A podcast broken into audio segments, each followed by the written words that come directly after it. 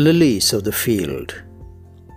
Who fills the sky with clouds, preparing rain for the earth, then turning the mountains green with grass, feeding both cattle and crows. Psalm 147 8.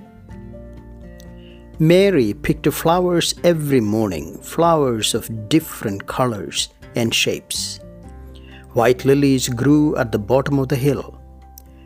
Walking down the hill, Mary was filled with the beautiful smell of the valley. Lilies thrive in the valleys, she observed. So does the humble of heart in the lowly grounds, Mary thought.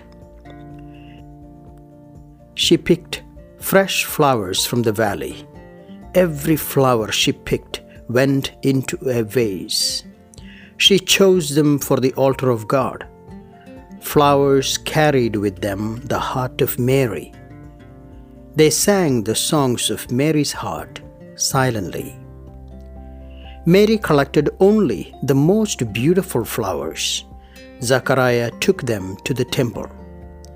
He was not an artist. He did not know how to make a bouquet. Neither could he direct someone on how to arrange one. He was unskilled in arranging flowers. They were just thrown together but offered in innocence and faith.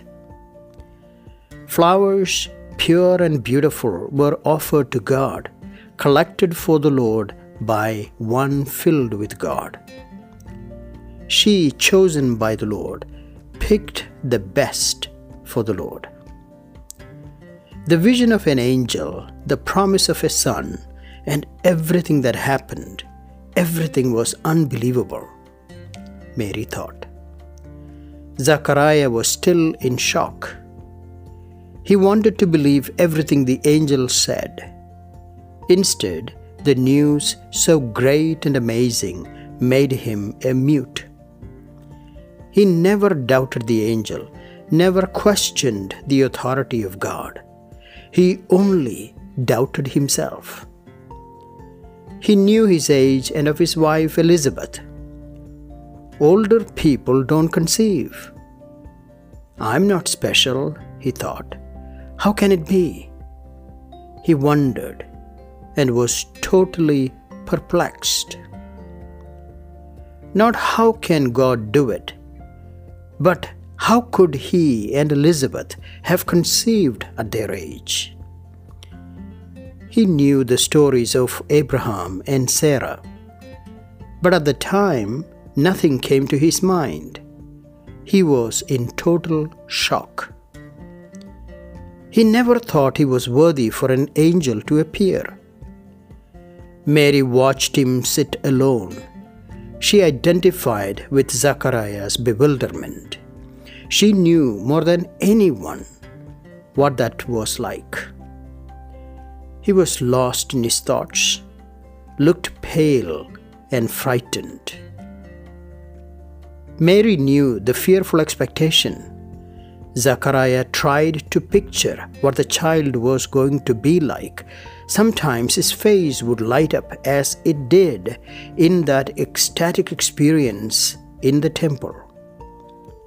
Fear and doubt flashed on his old wrinkled face, never tense but calm and reflective. Elizabeth would come to him and sit with him. She spoke very little. She sat next to him and held hands in silence. Zachariah smiled. She whispered some secret in his ear. The smile on his face made Elizabeth blush. There was this great joy of being together and sharing their joys and fears. Mary observed all that was going on but pretended not to. She loved to see them together. They shared the joys and pains of life. They comforted each other, cared for each other, laughed at themselves often. They had young hearts Mary felt the warmth of their love and saw the beauty of togetherness. Anna and Joachim, her parents, were also lovers. Would Joseph and I be this way? She wondered. Love and intimacy stirred up strong feelings. Mary committed herself to Joseph all the more. She decided to share her life with him forever. Mary sat next to her cousin and her husband, one on the right and the other on the left.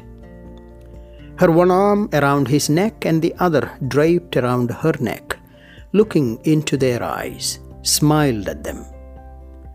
Elizabeth was already seven months by then. Mary touched her rounded womb, pressed her ear on her womb to feel the little boy inside. Aware of her love, John jumped inside. Joy filled him, and he moved again and again. Elizabeth knew what was going on. She was filled with joy as well at his response to love. Elizabeth saw admiration in Mary's eyes.